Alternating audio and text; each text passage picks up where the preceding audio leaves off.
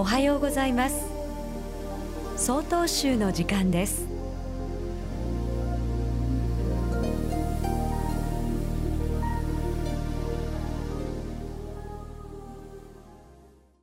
おはようございます。札幌市岩正寺神谷俊英です。常に笑みを含み顔を述べ閉止して貧縮をオンリス。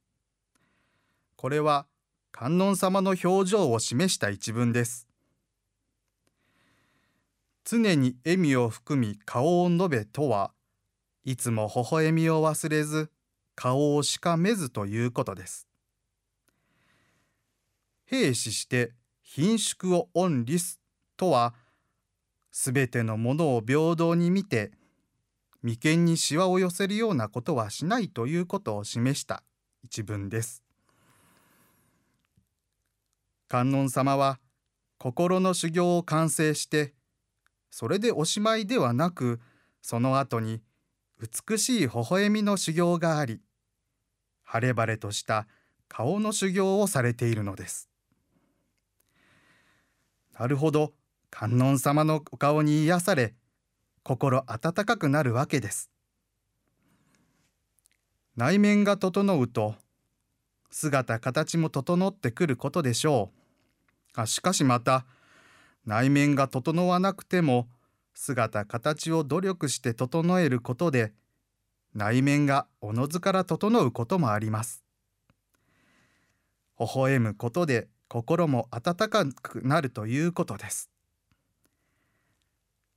眉間のしわに幸せなし微笑む顔のしわにこそ幸せきたる。どうぞ一緒に微笑み合わせてゆきましょう。最後に皆様一つご注意を。この原稿を見た妻が私に一言言ったのです。よそ様だけに微笑みまかず我が家の中にも忘れずに妻の言葉で反省しました。外ではニコニコするのはいいけれどそれで疲れて家では無表情。そんなことでは意味がありません。